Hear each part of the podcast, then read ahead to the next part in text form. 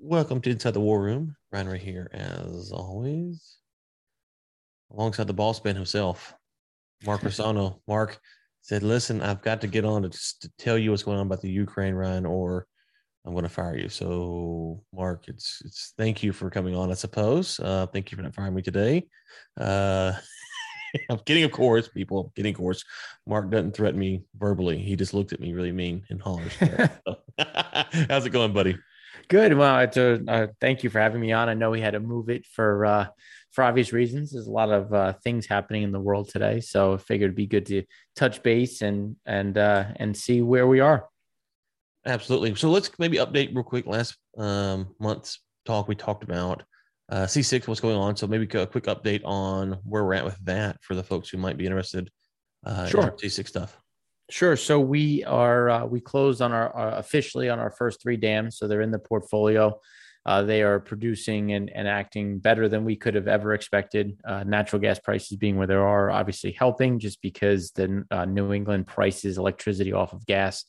Uh, we be through that process. We've been approached on picking up some additional assets at very favorable prices. So we're in the process of doing the due diligence, doing all the work that we that needs to be done and then we're also rounding out our first investment on the fertilizer side, which comes at obviously a very interesting time in the world today, given where fertilizer prices are, where grain, uh, grain prices are going, and just the underlying shortages that remain in the system. Uh, with the loss of uh, both Ukrainian and Russian exports into the global market.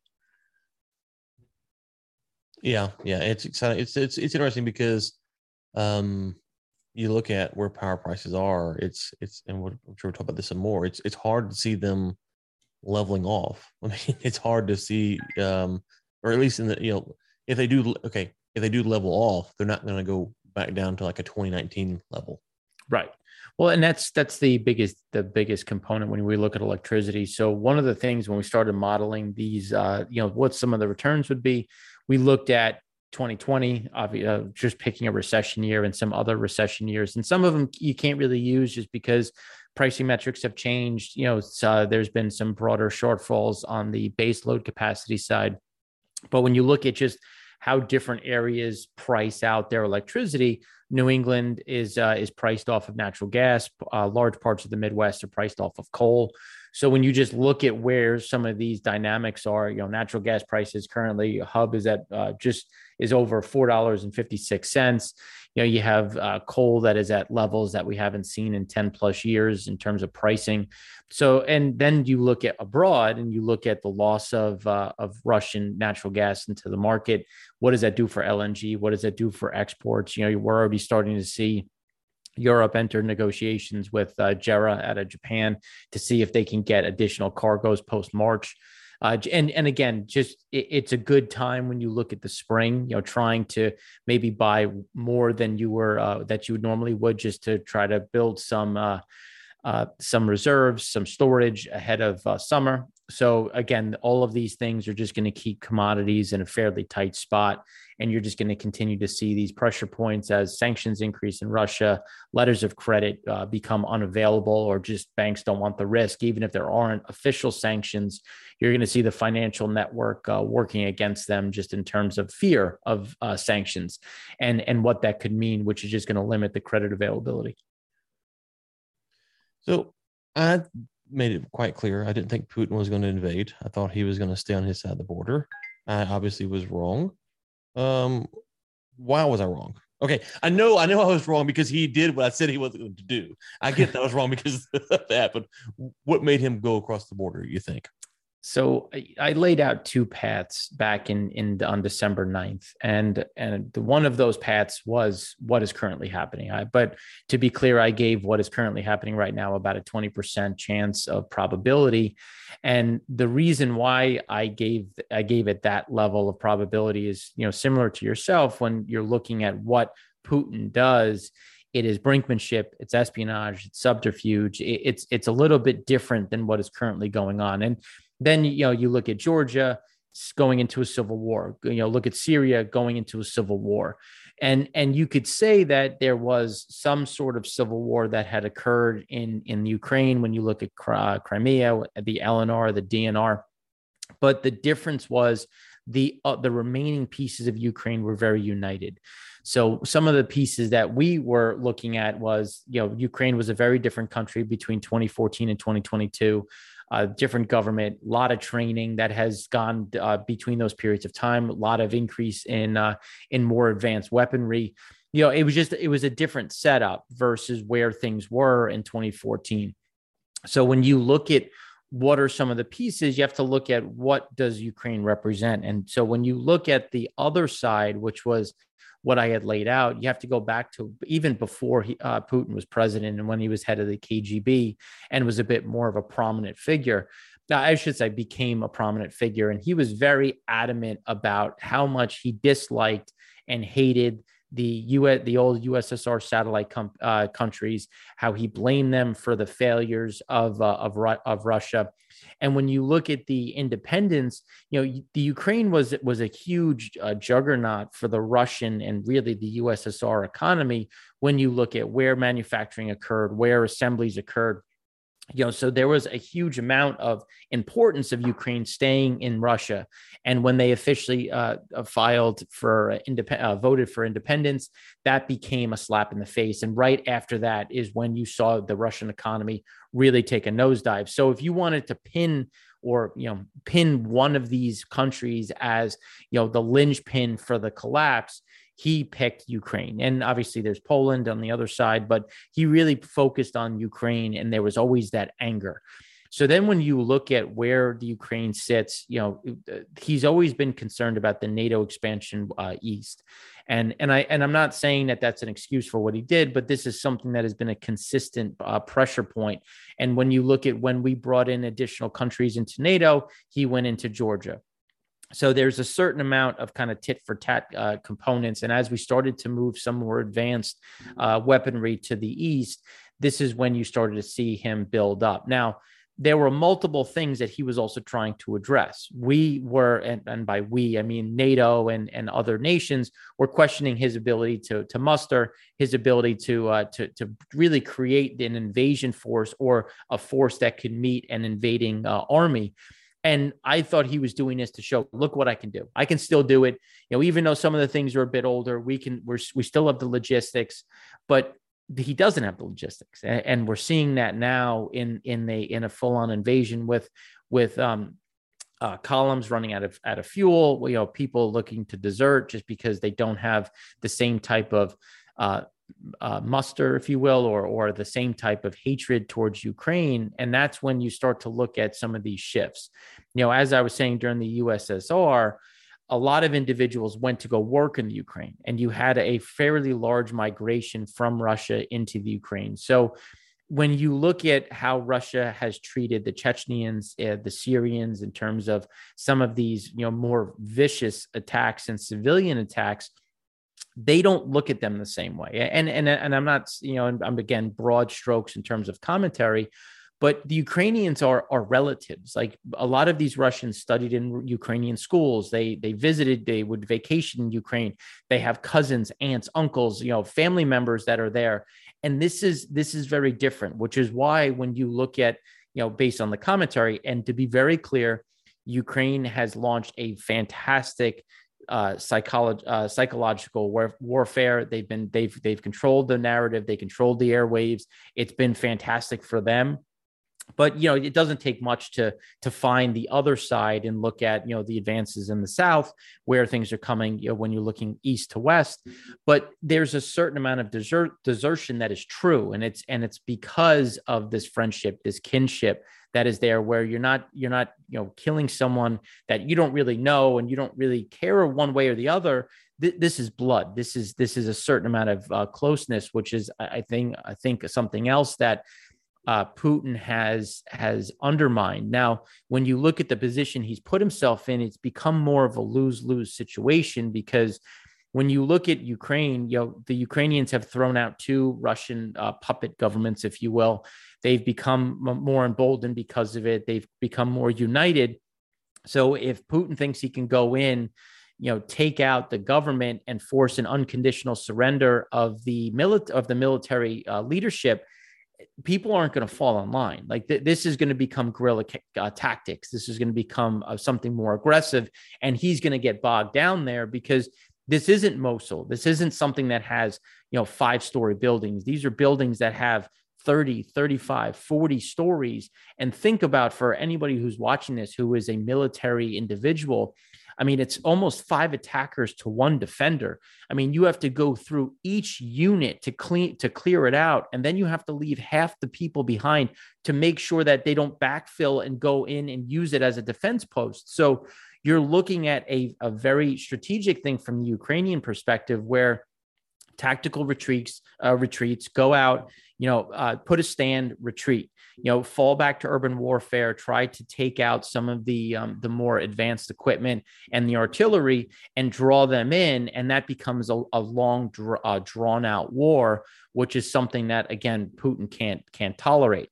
Then from the other side if he if he orders a full on retreat well he just proved what others had said where he wasn't going to be able to to uh, to to launch this kind of attack. So again there's you're pinning he's pinned himself into a, a, a corner and then you look at the the economic sanctions you look at the oligarchs losing a significant amount of their value. And that's where you start to see some of these pieces of well can he maintain support internally? And, and yes he's a dictator. Yes he has a certain amount of absolute power but you know dictators become paranoid for a reason. And and his paranoia has really worked against him because he has surrounded himself with yes men. He is he has stripped away a lot of the strategists that he's had in the past and he's shrunken his his his um his network and his inner circle. And i think that's what you're seeing in terms of the failures in what is happening between russia and ukraine and and to be clear they're still making progress. I'm not saying that the Ukraine has put up this this this insane stand and they're stopping the progress, but Ukraine is also giving up distance for time.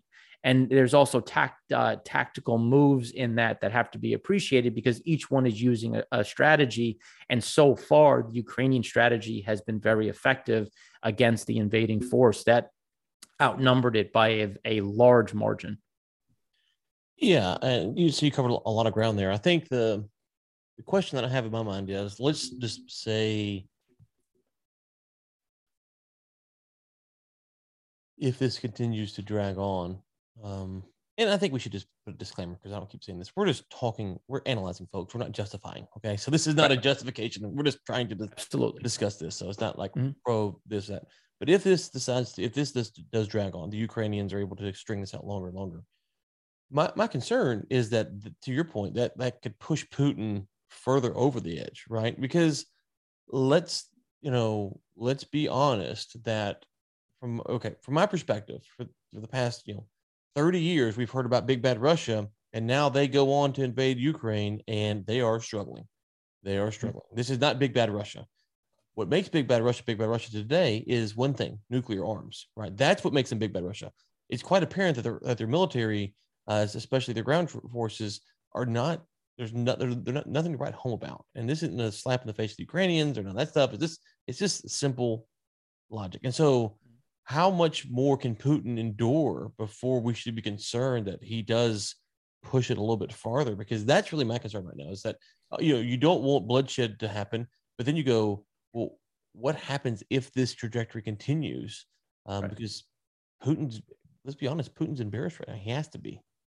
Well, eh, eh, the thing when you look at the launch of nuclear missiles and, and the, you know, there's protocol in place, and and it's not something where Putin goes under his desk, hits a button, and instantly nuclear missiles are launched. Sure.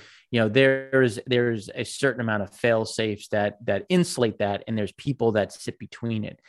And again, there's going to be a lot of what ifs in, in what I'm about to say, and, and a lot of questions in terms of where it is but you have to assume that people are going to follow orders. And when you look even going back to the the Cuban Missile Crisis, you know there were Russian military individuals at the time that disobeyed orders that that really helped stave off what could have been an epic disaster when you look at the Cuban Missile Crisis. And when you look at where things are, you know, even though you may support someone even in, in this stance where you support someone there is a point where it's this is a step too far. And if you think about the launch of nuclear missiles and then what the response of a nuclear launch would be that becomes a very big, a much bigger unknown, which is why you're starting to see a fairly sizable increase in people pressing for the end within Russia. Because to be clear, you cannot protest in Russia. The moment you show up to protest, it's not okay, let them get it out. It's no, you're arrested. it, it is illegal to protest. So the fact that you're seeing people starting to uh, ramp up, it's because they also know this and they don't want to be in the middle of this because they didn't ask for any of this. And I think based on some of that, you'd have to look at what would be launched and how would it be launched. You know, could he use a local tactical nuke when you think of something a bit smaller, you know, launched within the Ukraine itself? The the short answer is yes. But the cross contamination of him and and uh, you know the Ukrainians and the soldiers and his soldiers would be you know massive. But as we as we know he doesn't really care all that much for for his soldiers based on what we've seen at the at the lowest level you know in terms of this con, the conscripted and the um, and the officers. So my thing is and that's a long way of saying i i'm not really confident that people would carry out the order if it was given. And and no matter how crazy someone may become you know you you like to hope that there's a certain amount of sensibility that lives within it because you're talking about something that would have a massive domino effect. And yes we have we have mitigating factors we have THAAD we have other forms of of um, of counter defense that we both know of uh, as as the general public and don't know of in terms of things that are probably been deployed that we that are classified. You know and you hope that they would be effective but at the same time as we all know the the, the, the nuclear system is meant where you overwhelm the defenses. So if you launch if you launch 50 and you can only shoot down 35, yeah, you shot down 35, but that's how many are going are still going to hit home. So I, I, think that there's a lot of what ifs in that, and, and I'm not confident. And I, again, uh, this is uh, you know my, also a certain amount of wishful thinking that somebody and the military wouldn't carry out um, that kind of order. Well, no, I think you have to you have to include that as a possibility because you know if you are the top general, and I don't know the Russian nuclear football chain of code commands here, but right, I agree. It's not just it's not just Putin goes under the desk like a bank robber comes into a right. bank and you you press the button and the cop, you know. So there's there's protocols in place, and um, you know, you you have to stop and think about, to your point, who is in that line. I don't, I don't know how many people it is, two, five, 10, 20, whatever it is um, and and, the, and them realizing that they are essentially committing suicide. Like this is it because yeah. once the first one goes off, um, there's no we don't know where it ends, and it right. could be their wife, their kids, their their parents, their loved ones, and so um, that does carry probably more weight than people uh, tend to consider. Um, but because we don't know, you don't know. So it could be that they're all goose stepping Russians that just fall in line and they don't they don't ask questions. And so you you you have to you have to worry about that. And listen, I'm not a I'm not a warmonger, so I don't think it's going to come to that either. But I do think that it's kind of been lost in the narrative here some, uh, at least in the West, that hey, um, you know, the longer it goes bad for Putin, it, the potential for that is more likely than if he were to mm-hmm. come in and swiftly overtake it. And not that that's a good outcome either. There's no good outcomes here because um, I don't know how Putin can survive internally if he mm-hmm. can't without some kind of W in the in Ukraine. And that and that is that that makes it really complicated because how does he project power when when what's perceived to be a weaker nation he can't take it down and that it's just it's a bad look and that's when well, I'll talk about China in a second that's part of the thing that I think gets left out of the Taiwan narrative is that if Xi Jinping goes after Taiwan and he fails he's done. It's over. They talk about this for years, and if he can't take Taiwan, uh, then you're in trouble. So I think that that has to that that's a problem we have here to deal with. Well, and and you as you talk, you know, I guess it's the kleptocracy uh, uh, in terms of where it is. There's just there's a lot of the oligarchs, but the oligarchs still have a lot of power, and and they still have a lot of people that would follow their marching orders.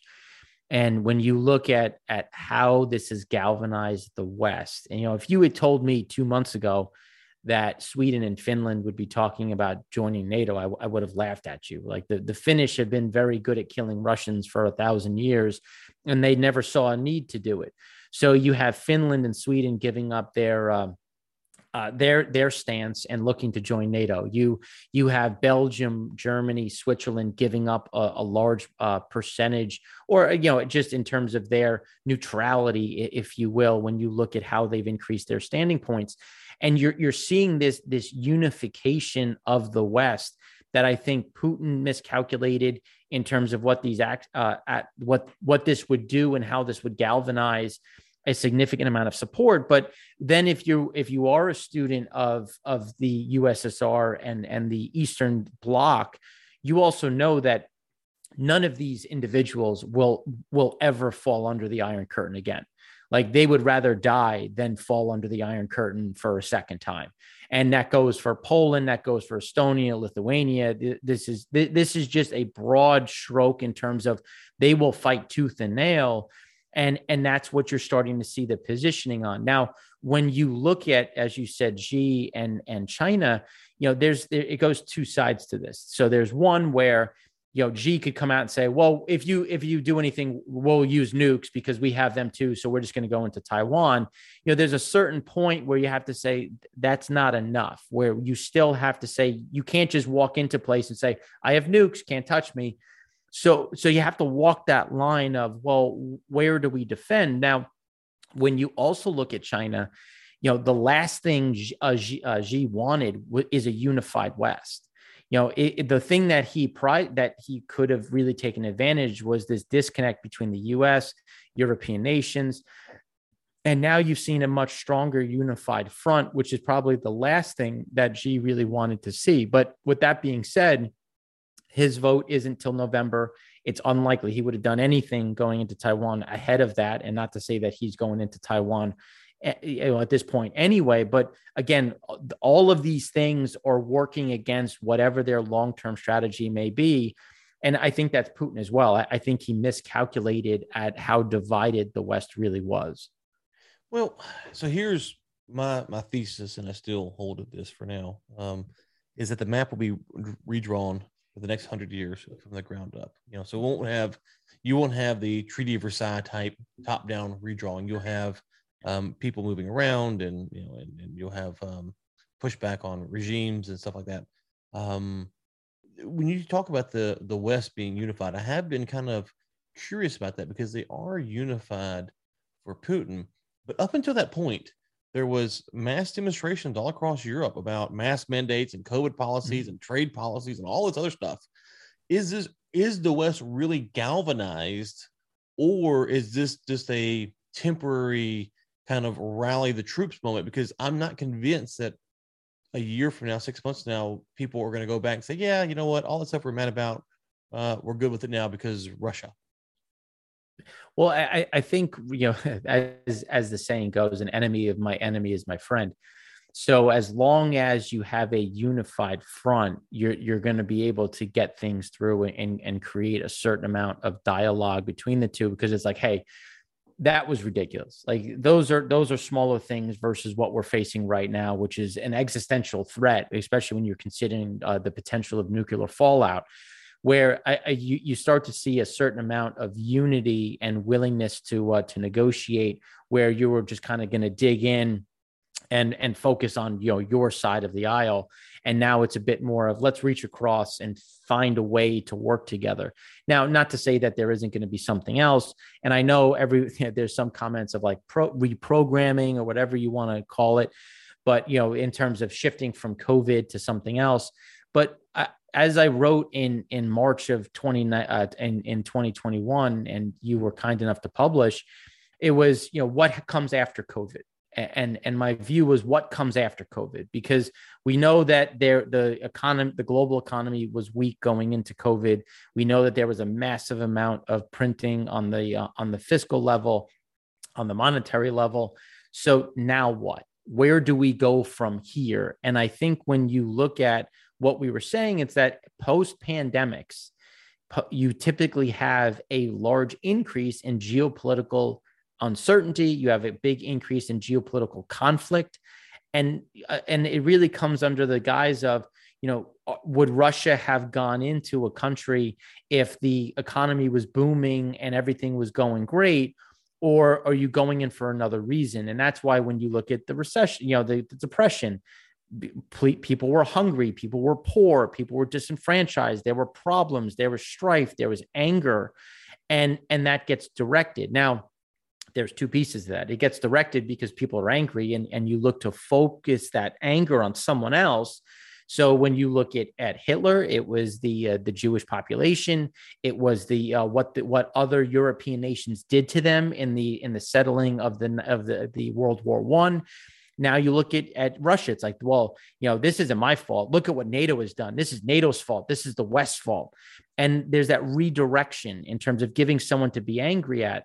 And, and there's there's that mixture of that is a certain amount of that programming that people talk about, but there's also a lot of that anger and hostility because people are not in a good place you know people are are looking for a scapegoat and they're looking to change their ways and as you said redrawing the map you know and and you start looking at food and as we've been talking since 2019 there is a global food crisis.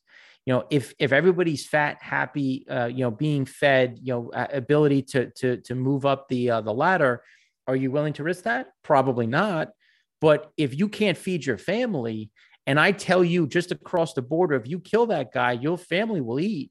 There's a good chance you're going to go across that border and kill that guy. And and it just comes down to you know the, the famous quote of you know i don't I don't go to war because I hate the man in front of me, but because I love those behind me. And that's when you start looking at the Russian Ukraine situation. You know, Russia's looking there and say, like the Russian soldiers there is like, what am I to gain here? Like, I, you know, I, I, what am I, what am I gaining taking this ground? You know, am I gonna, is my family gonna be in a better spot? Am I gonna, you know, right now I'm seeing all these sanctions, so I'm in a worse spot than than I was. My family's in a worse spot what are we actually doing? And, and, i think that's where there's there's you don't have that anger. Now if nato were to enter could you redirect that? Because there is a certain amount of animosity of russians against the us against nato. So there you could redirect that. So that's when it becomes a very complicated conversation of do we have a no fly zone? Do we do we aggressively get involved in terms of outside of just giving uh, equipment but actually entering a kinetic war? And that's i think a very a much bigger question in terms of where this could go. Okay. Uh, let's let's go to china now. Um, talk about it for a second. Not from a military standpoint but economic standpoint. Um, you you touched on a lot of economic stuff uh, food shortages. Um, what is this current status in china so China is concerned and and with good reason because they've been trying to walk both lines. You know, they they made a lot of agreements with with uh, Russia. You know, they would buy things, they would do this, they would transact in ruble because I, I think there was you know Putin went into this knowing a lot of the current sanctions were going to happen. Not sure he expected Monaco and Switzerland to go the route they did, but you know here we are. So, but I think Swift was was very much going to, to be the case, and and and China has the ability to transact outside of Swift between Russia and and um, and uh, and China. And when you look at where they are, uh, you know they've they've said that they are going to buy Russian wheat, which was uh, initially they weren't going to. But when you look at the amount of product that comes out of both Ukraine and Russia, I mean, Ukraine alone is 13% of the world's wheat, and then that doesn't include uh, China, uh, you know, what what Russia puts out. So when you start looking at what is happening for China, they're looking at a broad shortfall. You know, this is this is an issue because they've been trying to keep inflation on uh, under wraps, and that's cost the com- uh, the government money. You know, how much more money will they have to put out to keep gasoline prices flat, to keep diesel prices flat, to keep food prices flat? So they start seeing a bigger problem because it, you know he wants to show growth in the year he gets named president for life. But eh, so he he needs to show some support. He'll take in some extra from from uh, from Russia but at the same time he still needs the west and he still needs the west in a big way. I mean we are their largest buyer. That that that hasn't changed overnight. So he really can't do too much because he needs to make sure the west keeps buying product you know when you look at what is actually being sold in the world and what the chinese economy has achieved it's only been through trade and it's because we're buying stuff And then you look at how much they rely on Germany and how much they rely on Europe for trade, especially high quality imports. That becomes a, a concern. So right now, I think they've done a, a, fairly good job of walking the line, but you're starting to see them pivot a little bit harder towards the um, the the U.S. side. Now, with that being said, they also enjoy a discount. And when you look at where Urals are trading, when you look at where other your uh, uh, Russian barrels are trading, they could come in and buy some of these at a discount. Now, they the biggest issue is insurance and shipping costs. Now, the central the PBOC could easily back that. That's not an issue. They could issue letters of credit. They could easily insulate that but it's unlikely that they would be able to obviously touch a US bank or European bank. So it would have to be something that would transact between them, which is fine. And China would be more than happy to do on a yuan basis.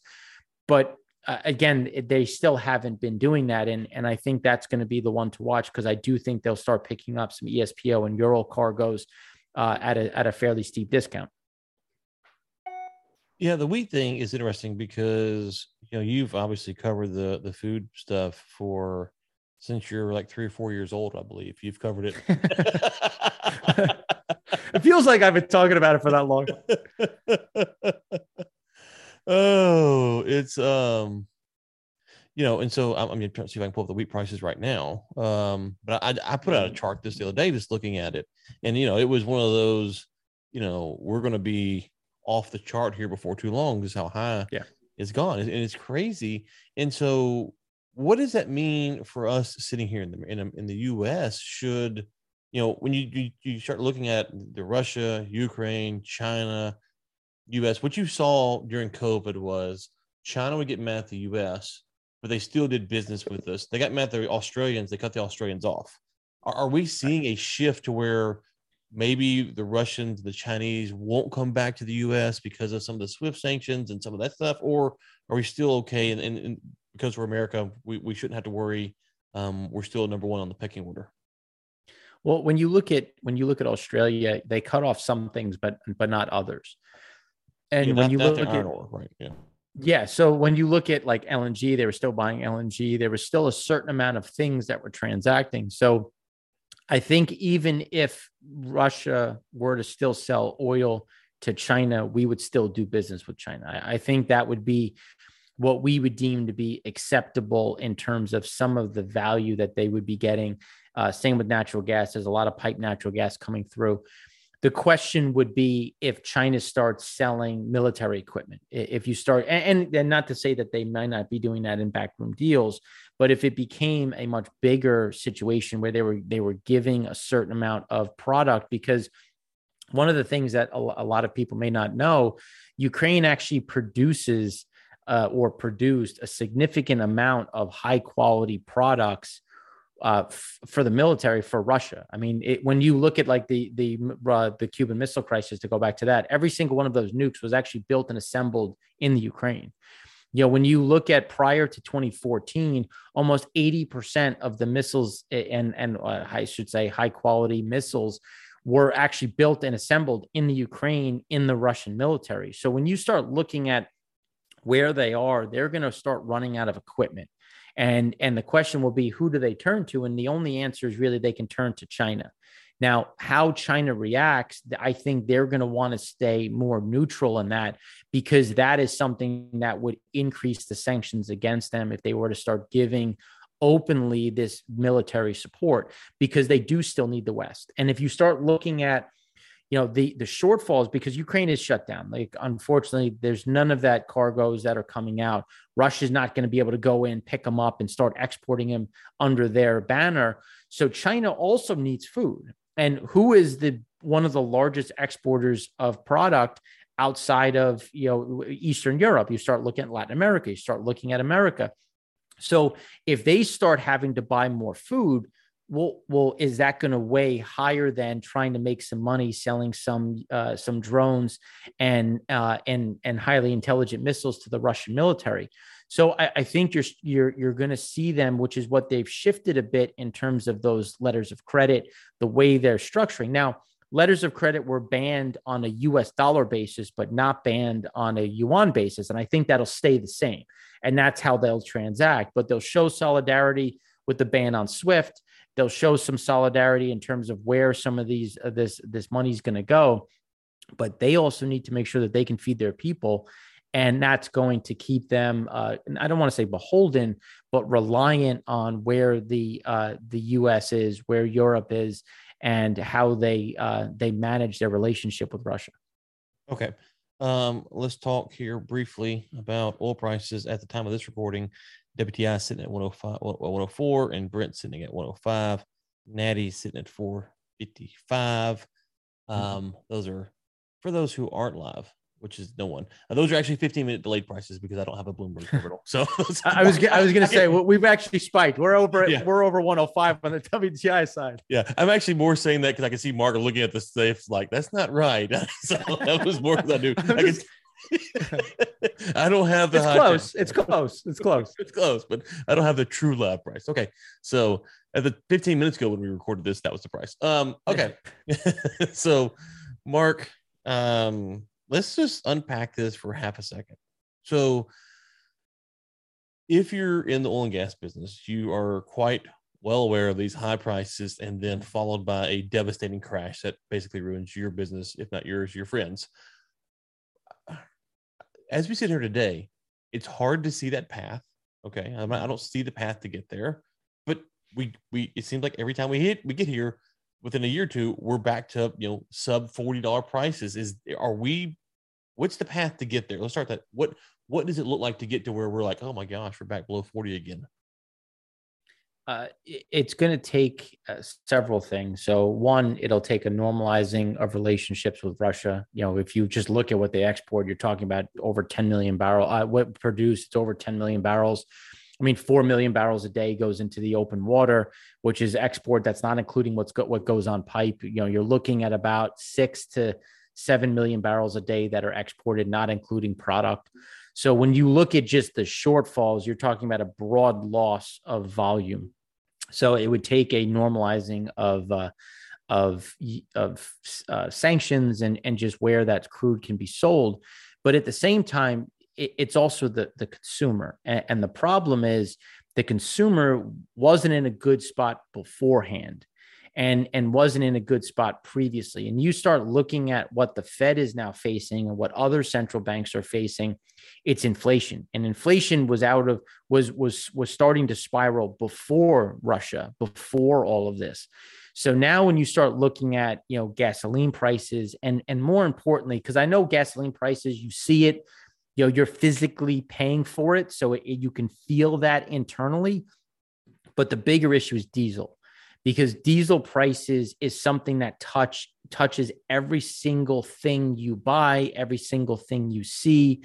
And that's going to have a bigger lasting effect. And that's where you start to see those those pennies and those dimes start to add up because every single time that that transaction happens of anything from a tube of toothpaste down to you know the bread that you get from the store there's there's that gets added in and you start to see those increases and that's when you start to get this biting inflation and that is why you see this this you know every like you said every time we come up here we see this crash it's because supply will start to normalize and people essentially say nope can't afford it, and everything shifts lower. And that's when you start to get that supply ramp as that supply as that demand drops off. Now, as you know, like we've been saying that the consumer was getting into a tougher and tougher spot because even though wages were rising, they weren't rising fast enough to counter the increased inflation.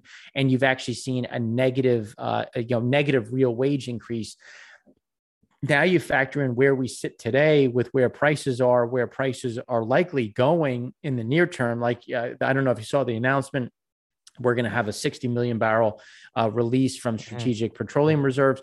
But 60 million, I, I, mean, you're talking about Russia that produces 10 million a day. You know, right. you're talking about a country that exports 6 million a day. So 60 million. So you covered us for 10 days. And what is the quality of it? Wait, you know, is it something uh, refiners even want? So this inflation starts to bite, and you start to see a much bigger degradation in terms of where things are from the consumer side. Prices were already high. You know, as we were saying, when you look at travel, you know people the, the same deals aren't there. People are already fighting against inflationary pressures that were previously there from well, wages from you know uh, from just trying to re- recoup their input costs from supply chain issues. Now look at supply chains. I mean it's not just oil that comes from from russia. It's not just food. It's aluminum. It's rare earths. It's palladium that's going to again that's going to get factored into price that's going to get factored into cost and and that's why you see that drop is because you get a huge demand drop off in terms of what people can afford you're always rosy and optimistic. I, I just call it being a realist. I just I'm just a realist. Let's put it that way. But uh, but then the the interesting thing, yo, uh, when you look at this, when the the U.S. again, and not to plug myself, but we do a, a primary vision for frac spread count. We do it every Friday, and one of the things that we've been talking about is there's been a supply chain issue also in the Permian when you when you look at proppant. But now let's look past proppant.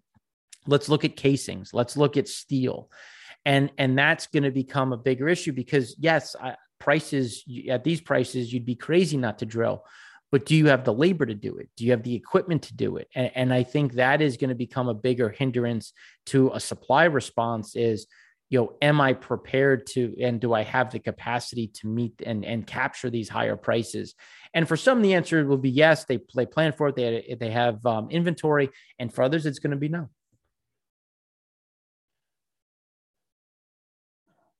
Yeah, what about Venezuela? Like I, I keep thinking, I know Venezuela's in shambles. I just I just keep thinking if I'm China, I call up Venezuela right now and I'm like, hey guys, let's let's let's get this thing done because right. China's about being crushed. They're gonna be crushed by these high prices.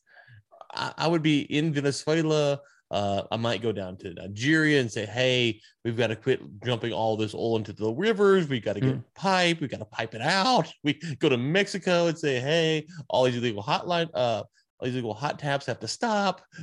Will we see it get that crazy where people are like, you know, we can't do this anymore? Well, eh, so when you look at when you look at China, China doesn't have the know-how, and, and given they, they have their state-owned oil companies, that sure. they've they've they've gotten a lot of IP and, and understanding, but when you look at who is the best at doing this, it's still the U.S. and to and to a large de- per, uh, degree, uh, Russia. When mm-hmm. it comes to finding, producing, you know, uh, oil, so yes, like they, you know, China could come in and say, uh, Venezuela, where do we sit on this? But do they have the know-how to go in and fix it? Now, could the U.S. go in and say, okay, Chevron, we're going to say because I'm just using them yeah, because sure. they're already there. Right. You know, Chevron, go at it. Now, if if you release Chevron to do it, the response will be quick. But now you have uh, you have Venezuela. I I I I, I don't know quadrupling down. I mean, what what is it when you're over hundred at this point? when you look at his his solidarity right. with Putin, mm-hmm. so that takes it out. That that starts to limit. You know, the when you look at Mexico, Mexico has been in terminal decline, and that would take a an extended period of time to not only just arrest but to grow. You know, the low hanging fruit is Iran. And when you look at Urals versus light uh, Iranian crude, they're essentially replacements for each other. You can you so say for an example, let's just use uh, Valero for an example. Mm. If, if Valero bought a, a Urals cargo, you know they factor that into their model in terms of what's going into their refiner. If you make an Iranian light uh, light available, they could swap. Eh, you don't have to change anything. It's pretty much a straight swap. So Iran becomes an interesting one. And not to say that they could turn production around tomorrow, but they do have crude that is in storage that would be uh, pulled out. And if you allowed people to buy it quickly, it could be pulled out and it could be pulled out rapidly, especially if you make that easier. So that is where then it comes to, well, where's the Iranian deal? Is this something where Iran looks at this and says, well, this is a big bargaining chip? Now, China could go to them and say, look, I don't care about the, the sanctions. I'm going to take advantage of this and I'm going to buy massively discounted Russian crude and I'm going to buy very discounted Iranian crude. And I don't care what you have to say because I'm going to do that, but I'm not going to sell the, the Russians any military equipment. So you really can't get too mad at me. And I'm going to, I'm going to uh, go about that. So it's going to come to where does Libya sit? You know, we're already starting to see a big increase in barrels coming out of West Africa. Uh, Nigeria crude will go in greater quantities to Europe.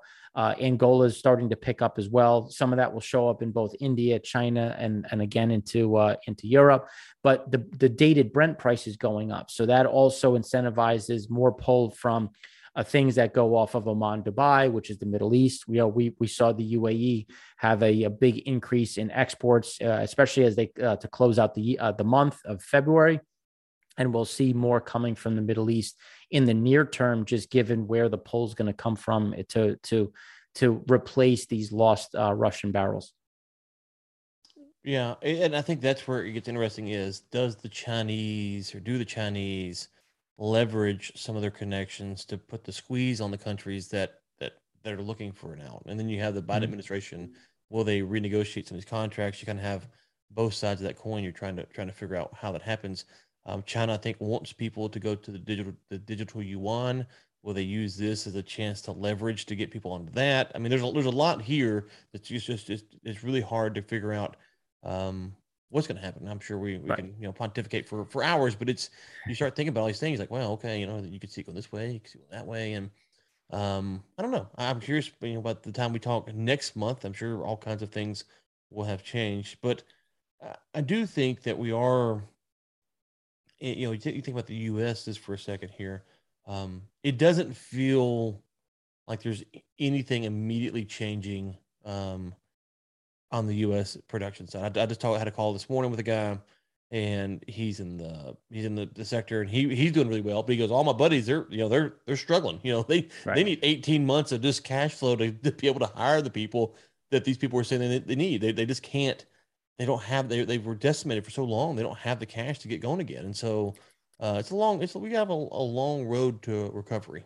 Right and, and, that that becomes the issue and then china can also use this as as a means of saying hey look what they did with swift but we also had this other thing called I, I think it's you know cips so cross-border interbank payment system so they could say hey yeah swift is great but you can also use this and this is an alternative and and now again there's only so much that will be done because dollars are still used for um, for insurance and and insurance and and freight rates becomes an issue and a lot of that is done in dollars and and that's where you're starting to see uh, com- countries and company uh, companies not going FOB, which is free on board, but CIF, which just means that you know this is going to be something where they're like, hey, I'm not buying FOB because I I don't want to take this risk, and there's a huge increase in cost.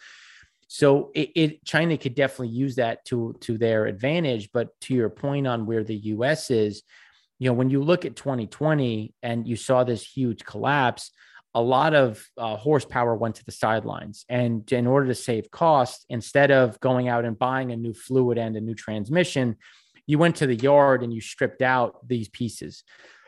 So you may look in the yard and say, well, there looks like there's four spreads right there. It's like, yeah, but how complete are those spreads? Can that horsepower come back right now? And the short answer is no. You know, the longer answer is it the parts have been ordered, but where are they in the supply chain and how quickly will they be deployed? Because you you also have to maintain your currently your current operating equipment.